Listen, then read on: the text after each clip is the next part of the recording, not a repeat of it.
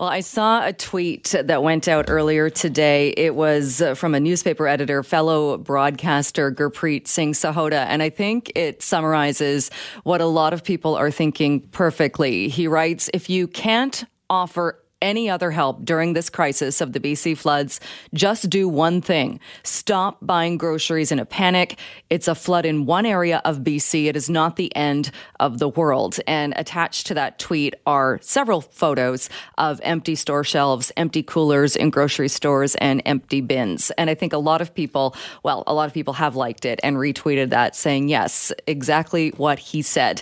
My next guest is also talking about that. Brad West is the mayor of Port Coquitlam, and he joins us on the line now. Mayor West, thanks so much for being with us. Thanks for having me, Jill. Are you seeing this happening in Port Coquitlam as well? Unfortunately, yes. I'm I'm actually pretty disappointed to have to tell you that. Uh, we have seen this at the Costco in Port Coquitlam, at a number of the grocery stores. Uh, you know, you, you just nailed it. We are being asked to do something so minor. The only thing that we're being asked to do, those of us who are fortunate enough to be in a community that came through this event intact, all we're being asked to do is to be normal, to to do what we would normally do, to not, you know, lose our minds and start hoarding and panic buying. And it's just, it's so disappointing that uh, for, I think, a very small number of people, Uh, that they, they aren't able to do that. They aren't able to think of others and what they're going through right now. And they're only thinking of themselves uh, and just doing this absolute, absolutely needless hoarding and panic buying. And it's happening in our community, and I am calling it out, and I'm telling people, stop it. And I know there have been photos shared as well, uh, looking at them now, as you said, from some of the stores in Port Coquitlam, as well as uh, people lining up and filling up gasoline, concerned about that. What do you think it is? Is it because we, we went through similar behavior when the pandemic started, or, or what do you think it is that's feeding this? Yeah, I, I think maybe it is that early on in the pandemic, there was that, you know, the, the toilet paper craze. But you know, at the heart of it, there, there's something else here. There's something deeper. You know, th- this just this this selfishness. This, you know, well, I gotta make sure that you know uh, that I have all this. I mean, there's people who have, you know, more milk and eggs than anyone could possibly hope to consume. It's, I mean, it's going to go bad. It's going to get thrown out. That's the the other sad part of this. But you know, I, I just okay. This is how I think about it, Jill. We're what we were, you know, we're only a, a couple of days past Remembrance Day. Think about that generation, our grandparents, and what they did, the sacrifices they made, and then, you know, what we're going through right now pales in comparison. And the fact that there's people who use it as license to just go do stuff which is just completely irrational. And, you know, I guess what it is, is when you go through something like this, you see the best in people, which I'm so heartened that we have seen that. And that's the vast, this is the, the part that is important. That's the vast majority of us. We've seen the best in people, people volunteering, people sending donations. Uh, you know, in my community, there's been people who've been uh, collecting donations to send, you know, even on, on helicopters uh, to give people help who need it. So we've seen the best. And then, unfortunately, you also see some of the worst. And that's what I would chalk this hoarding and, and panic buying up to. It, it really is sad to see it, especially, well, not especially, but I mean, yesterday on the program, we were talking to a Chilliwack resident who said he understood why we were focusing and everybody was focusing so much on Abbotsford and Sumas Prairie because of the flooding and the damage. But his point was, you know, Chilliwack is cut off as well. But he was also concerned, saying the same thing, that stores were running out of food and gas stations were out of gas. And again, it's that not thinking, because in that scenario, they were cut off. It's not like you could just just go to a different community and pick up whatever you needed. Whereas in Port Coquitlam, there's not a concern of running out of food. Absolutely not. I mean, the grocery stores have been crystal clear on this point, that they're able to maintain their supplies. But people also have to maintain their normal purchasing habits too. I mean, if everyone just loses it and, of course, wipes the the shelves clean, then yeah, we're going to have a challenge. And and it's it's I just think a slap in the face to the people in communities who are actually going through hell. And it's also there are people in, in our own community. You know, there's people in our own community who don't have the luxury of being able to roll into the grocery store whenever they want and have the money there to be able to buy the stuff they need. There's people who are on a schedule for buying their groceries, and it and it's because they live paycheck to paycheck, and they got to wait till payday. And so what happens if you wait to payday to be able to go get your groceries to take care of your family, and it's too late? You go there and the shelves are empty because someone else who has the luxury of going at any time and has the means to can go and buy three, four, five, six times what they actually need. So it, it hurts a number of people. It hurts people in our own community, and importantly, I, I think it's it's just a, a slap in the face to to our fellow citizens, and that's how we have to think of each other, our fellow citizens who are going through hell and need our help. Uh, I think in some scenarios, bigger stores like Costco have put some limits in place. And again, we saw that, unfortunately, that was needed during the beginning of the pandemic as well. So they're bringing in limits, I think, for things like eggs to make sure they don't run out. But do you think, has it gotten to that? Do other stores have to start bringing in limits for staples? Well, it, it seems like it. And what a sad statement that is. You know? Uh, they have in Port Coquitlam, Costco has put limits on things now, and I mean, I'm I'm glad they've done it um, because it seems to be the only thing that they could have done, and, and you know, others are clearly going to have to do this as well. But again, I mean, it's almost the fact that that, that has to happen. You know, there's a deeper issue there, and so yeah, I'm glad they're doing it, but. My goodness, what a what a sad state of affairs that that's where we're at, that that action needs to be taken. Are you concerned that it could lead to uh, tempers flaring, that it could lead to um, interactions that perhaps aren't all that pleasant? Because people get mad when they see other people doing this. They do. I mean, it it, it really, it, it it challenges, you know, our relationships with one another when you see someone do that. And, and, you know, clearly people have quite a strong visceral reaction to what they see happening. I mean, certainly on social media, you see that. Um, but yeah, we, you know, we don't want to, you know, have uh, people getting in, into altercations because that type of thing is going on and they're witnessing and take exception to it. And, you know, that, that's not what we should be focusing on right now. You know, like I said, we got a lot of people in this province who need our help, and we should be pulling together like a family does and supporting the people in our family who are in desperate situations. Uh, and so, again, the good part of this, if there is anything good, is that the vast majority of us are exactly on that wavelength. And whether we're an active participant in, in trying to either donate or send uh, contributions or goods or or volunteer or whatever it is, or, or if we're just doing our part by not hoarding or panic buying, you know, thank goodness most of us are on that wavelength. Um, because that's what we need right now. Well, we've been talking a lot about food, food supplies, food security issues, and we talked to the mayor of Port Coquitlam earlier on in the show with a plea for people to stop hoarding, stop going into grocery stores and buying everything on the shelves, because doing that is really harmful to other people who need those supplies. And you need not do that, because we are not going to run out of food because of the flooding on the Sumas Prairie and in the Fraser Valley. But it does kind of lead to a bigger conversation about food security in general. And Tamara Soma is joining us now, director of the S F U Food Systems Lab. Thank you so much for being with us. Thank you very much for having me. I know this is something that you talk about on a, a more regular schedule, but what are your thoughts on when we do kind of turn and, and look at food security, but it takes a disaster to get people really looking at that? Absolutely. The one thing I would like to say is just, you know, without farmers and farming, cities would not exist. And so uh, I really feel for the farmers um, and all of the community members suffering. I'm just, you know, a, a drive away from many of these communities. So um, this, this really t- hits home very hard. Um, the one thing I will say is that we are precarious, we are vulnerable, and that's because of the need for a better emergency food planning and a food system resiliency plan. And a lot of scholars have been calling out for the need um, to, to, to plan better.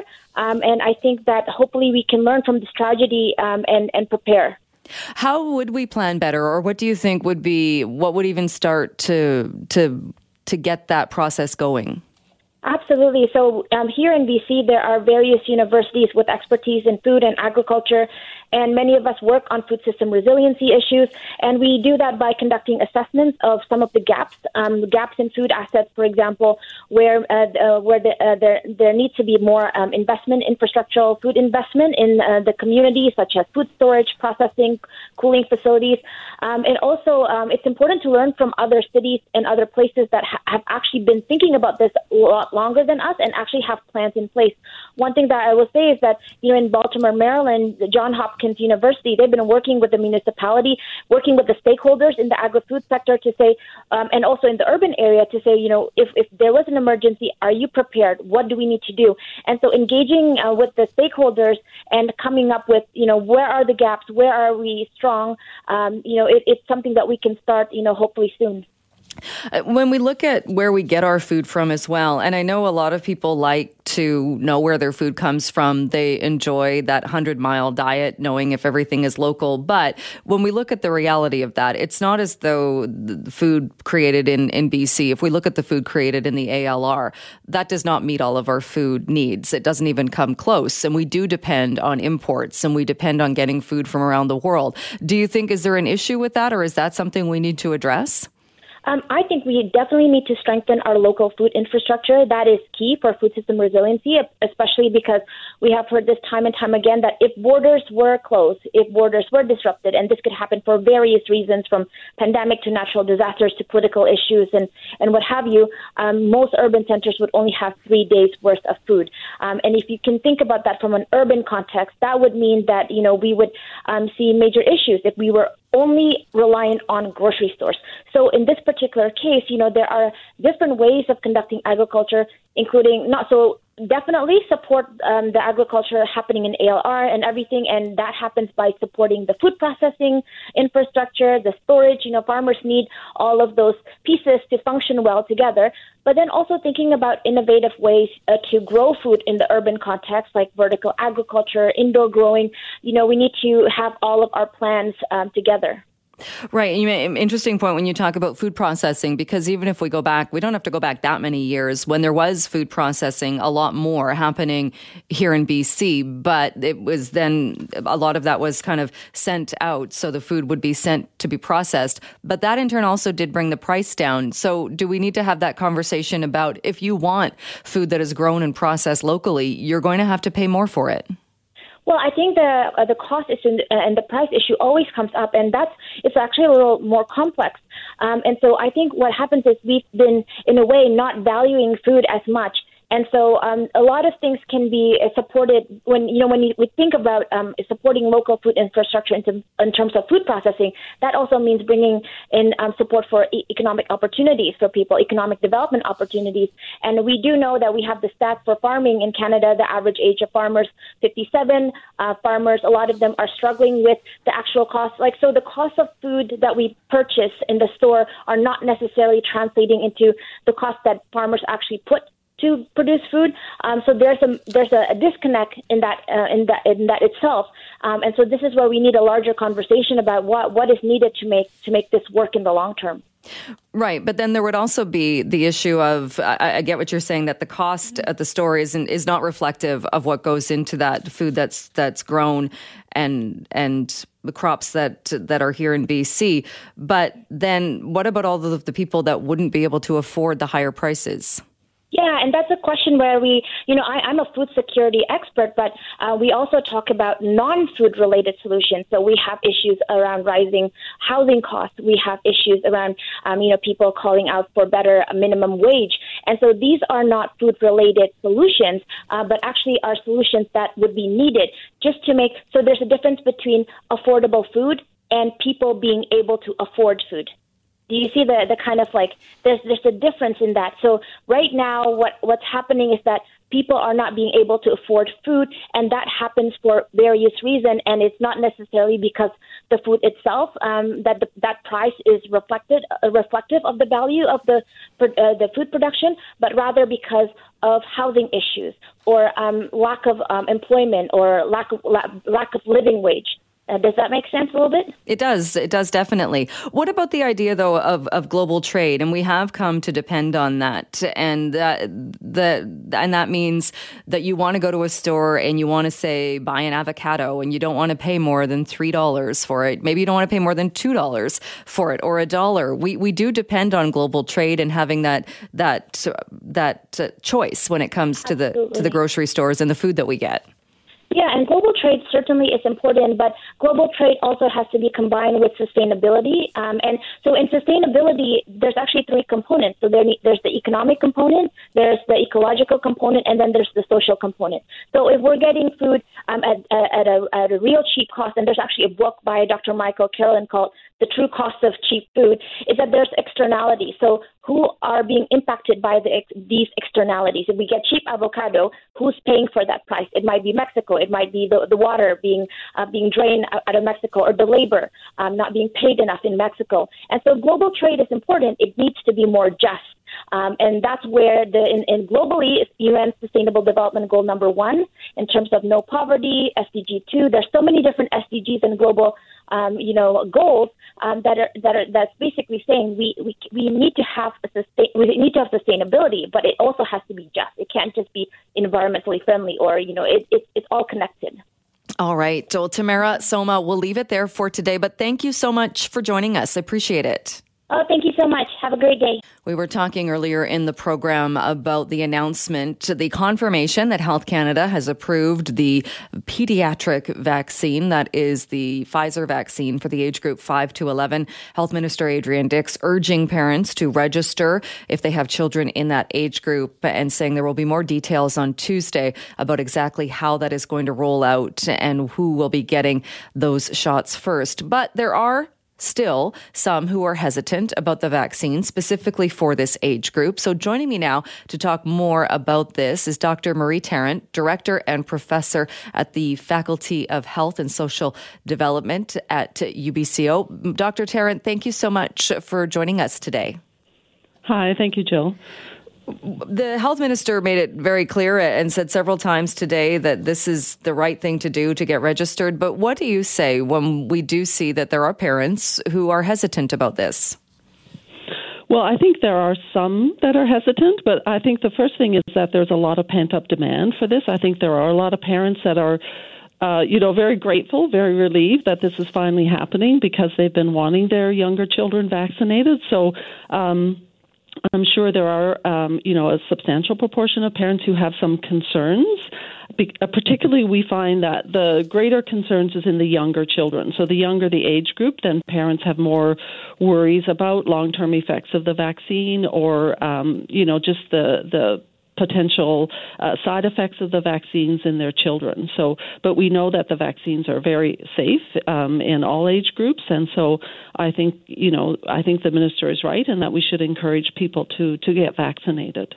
And what about the the older age group as well? Because that was one of the questions, is that if you're talking about somebody who is eleven and almost turning twelve, there there is a big difference in the amount when we're talking about the pediatric amount of the vaccine compared to an adult dose, and and parents having questions, should they go for the pediatric dose, or if somebody is turning twelve, wait and get the adult dose? Right. Well, I think the va- the sooner you can get the vaccine, the better. Our uh, you know eleven-year-olds are in school, and often they're in schools with a lot of younger and older children, so I think it's important to get them vaccinated as soon as it's available.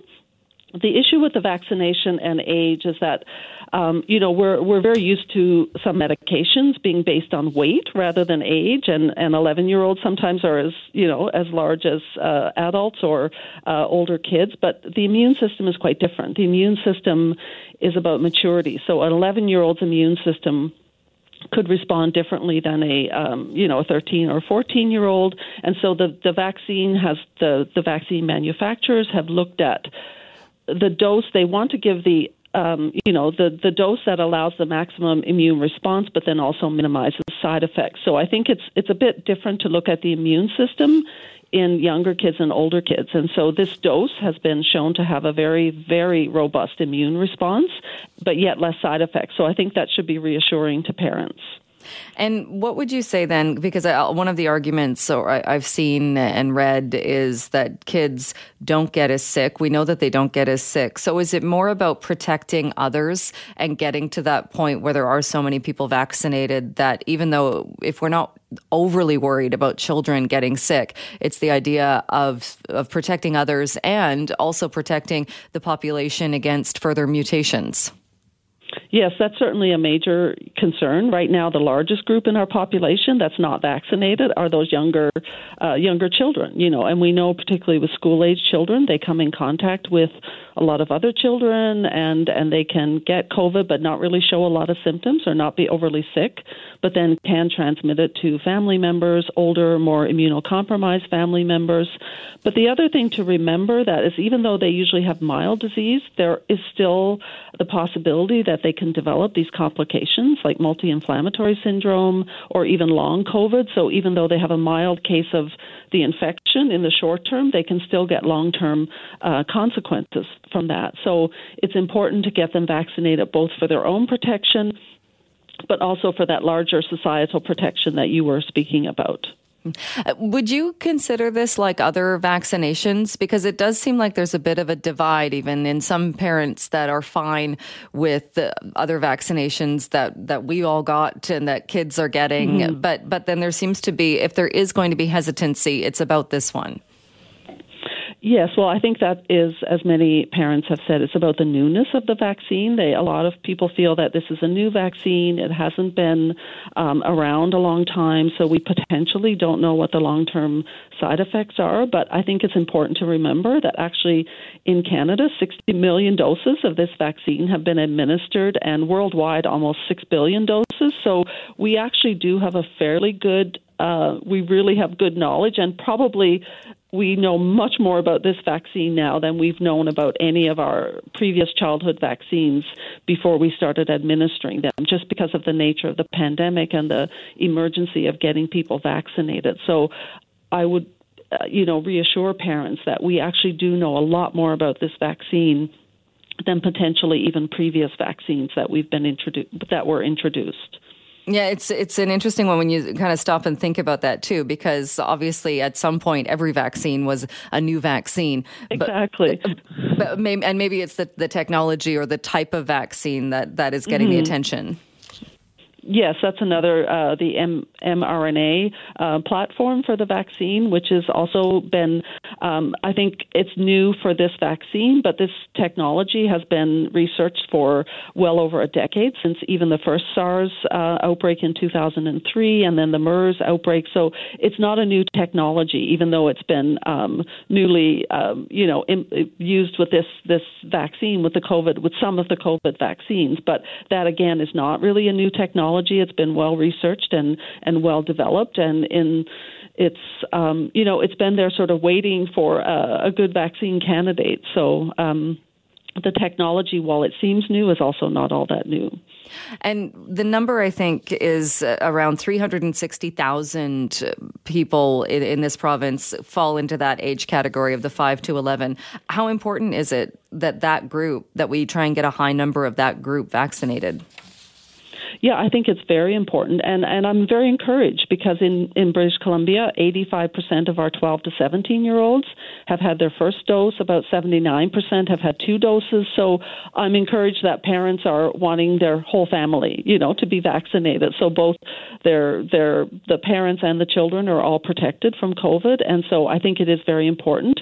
And if we could get, um, you know, eventually get rates that are um, similar or even higher than our um, older childhood age group, that would be that would be great. All right, uh, Doctor Marie Tarrant, we'll leave it there for today. Thank you. Thank you very much. We are expecting to get an update on what is happening with the flooding, the building of the levee on the Sumas Prairie, and the very latest on all things flood-related. That's expected around two o'clock with the mayor of Abbotsford, so we will bring that to you live just as soon as it gets underway. In the meantime, there are a lot of questions being asked about one specific group, and talking about temporary foreign workers in the Fraser Valley and where they are supposed to go for help. Many finding themselves now not only out of work because of the flooding, but also without a place to live. Byron Cruz is joining us now. He's a member of the group Sanctuary Health. Byron, thanks so much for being back with us. Yeah, thank you very much for the invitation. How many uh, people do you think are we talking about when it comes to uh, temporary workers who are being impacted by this flooding? I think um, my estimate at this time is between six hundred fifty and seven hundred workers. And where are they now? Do you know? Uh, it's uh, divided between the Chilliwack and Abbotsford. And what makes the scenario here when we're talking about temporary workers, what is making it more difficult? Uh, what uh, made difficult was since the beginning because the uh, evacuation orders are all in English. Then when the R C M P and the fire department came to the to their homes at the farms, uh, they just uh, asked them to leave the farm, and they didn't know exactly what was happening. And then, uh, yeah, some of them were lost on the way to the shelter because they were not giving any clear directions where to go. And fortunately, through uh, the communication with uh, the consulate, it was possible to manage a way to find uh, uh, also shelter in other farms. Then there are people who are sheltering other farms. There are people who found the shelter uh, that was set up by the city of uh, Chilliwack, and others that were um, uh, located uh, or relocated into the uh, tradex uh, near the Abbotsford Airport. And wh- where are the workers from? Uh, workers are from uh, mainly from Jamaica, Guatemala, Mexico, the Philippines.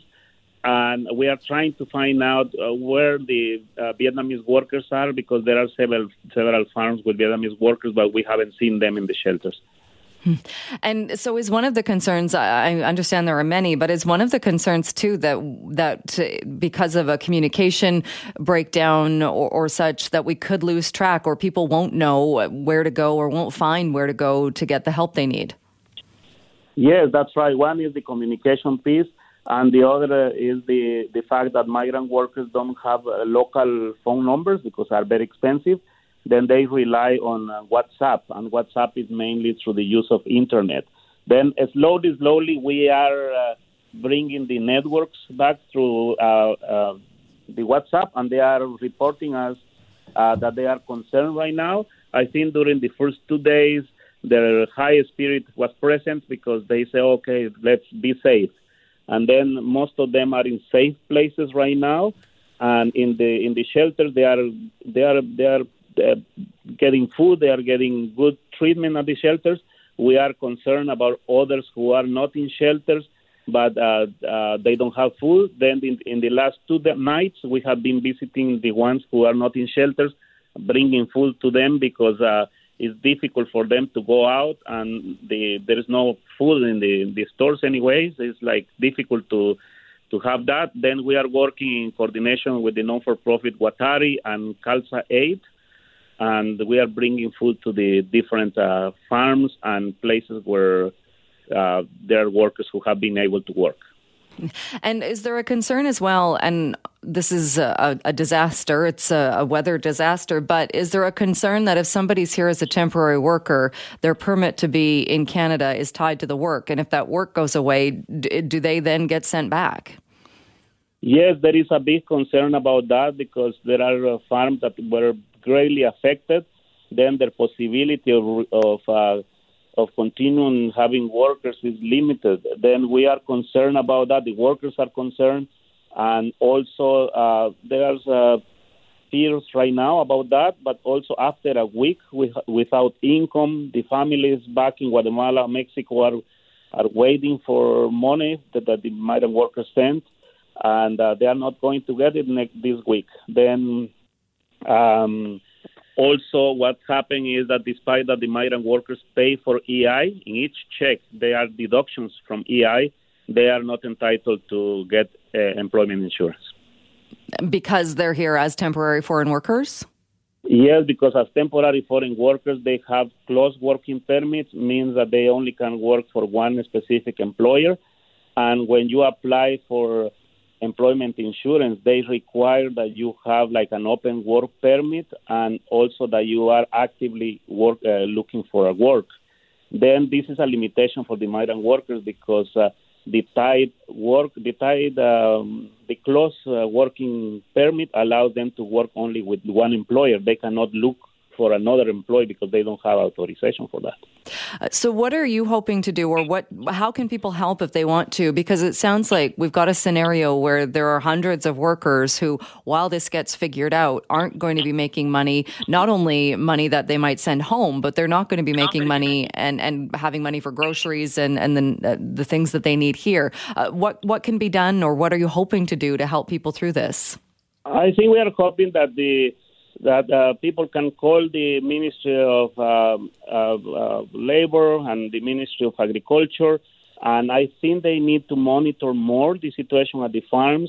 The contract says that uh, they have to, uh, the employer had to pay forty hours um, as a minimum per week, and then hopefully, hopefully they do that. And Uh, but we know we know that uh, they have to have some contingency plan in terms of this. Um, it's it's something that we are learning right now, but we also need to know that in case the employer doesn't pay that, uh, can the federal government make a flexible crisis situation or emergency E I for the agricultural workers to be uh, accessible for them, right? This is important. At the same time, we do have a campaign in the Migrant Rights Network uh, Facebook where we are raising raising funding. We will be providing some prepaid uh, credit cards to the workers where they can uh, buy, because many of them lost their belongings in the flooding. Uh, fortunately, most of them were able to get their passports before leaving to the shelters, but some of them lost everything. Then we are going to provide some minimum support for them, but uh, we will. All right. Well, Byron, we will check back with you, I'm sure. But thanks so much for bringing us up to date on this today.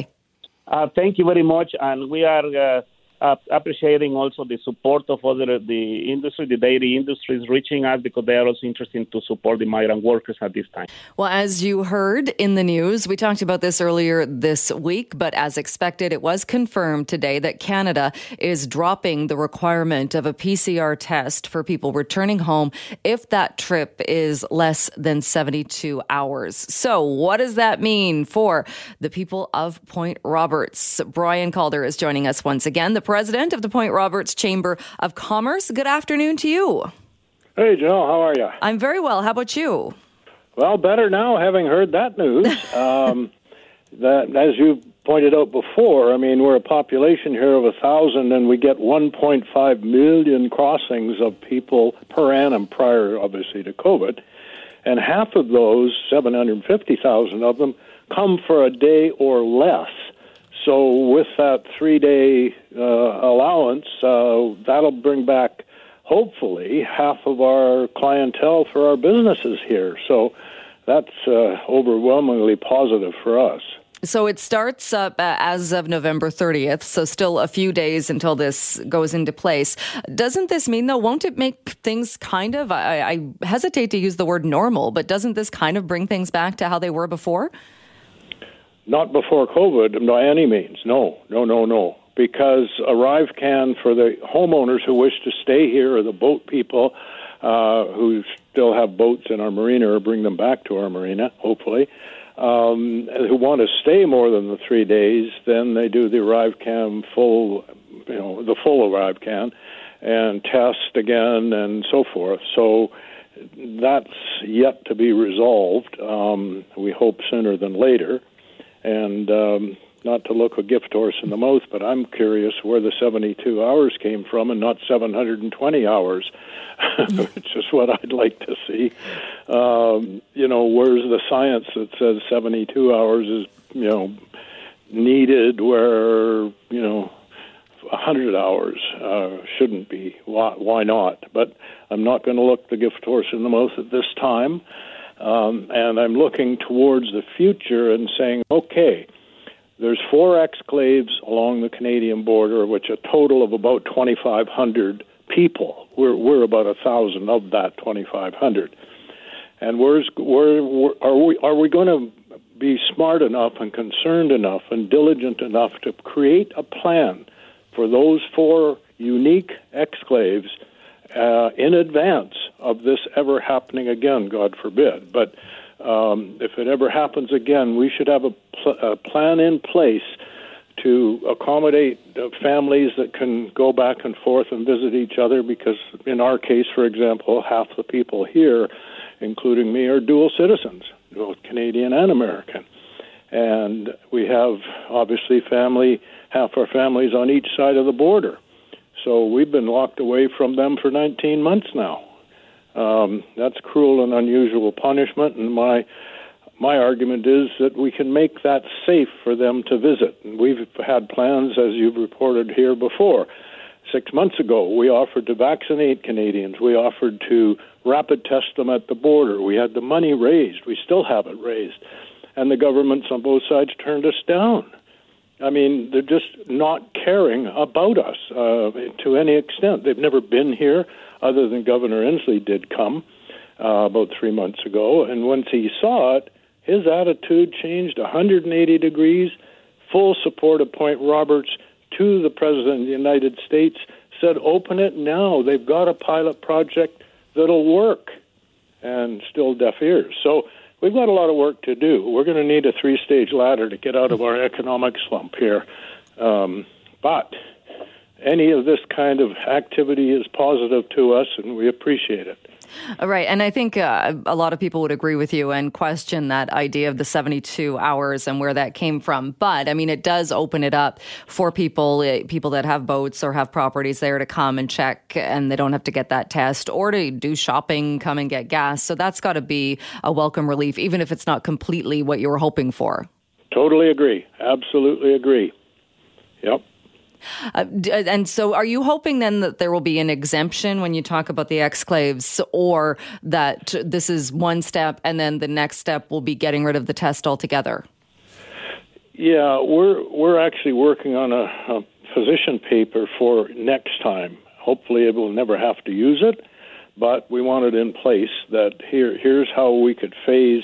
If if we ever had a border lockdown, as, as you pointed out before, we've only had one ever in, in our history, and that was for one day at nine eleven. And this has been the disaster, I mean, at every level, of course, and not just us. And we empathize uh, for everyone as well. But we've been harder hit than anyone else either. And literally six months ago, if we that plan you read out uh, that we submitted Uh, six months ago, um, and, and just fallen on deaf ears. I mean, spend a day here. Send one of your emissaries in the uh, out of the bureaucracy and take a look at not just us, the other three as well, Campobello, Stuart Hyder, and North Angle, and and just pay attention to the hum, hum, humane side of it, the humanitarian side. Um, and it can be solved safely. I mean, we're the last ones. We got the best record around as far as our Fire Chief Carlton vaccinations, uh, testing twice a week here. I mean, and we're treated the worst.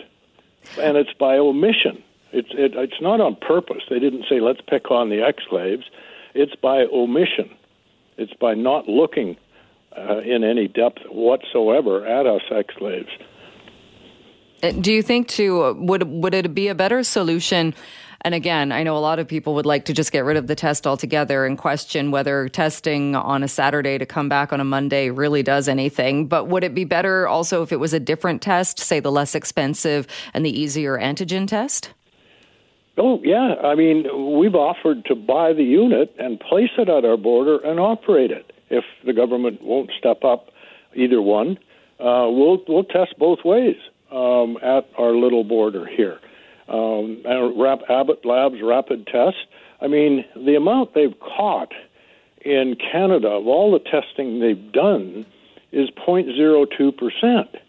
And it's not here. It's not the exclaves contributing to that zero point zero two percent. It's the airports and the major crossings because they've got that kind of volume. All right. And so, so uh, you know, it, it's solvable safely. I mean, literally, we, as I repeat, we're the last ones that want anything to do with COVID other than keep it under control and away from us. Well, Brian, we'll leave it there for today, but uh, glad to hear that at least some, somewhat of a solution has been found or some positive news. Uh, let's leave it there, but we'll talk to you again soon, I'm sure. Absolutely, and appreciate this, the support for Point Roberts. Thank you.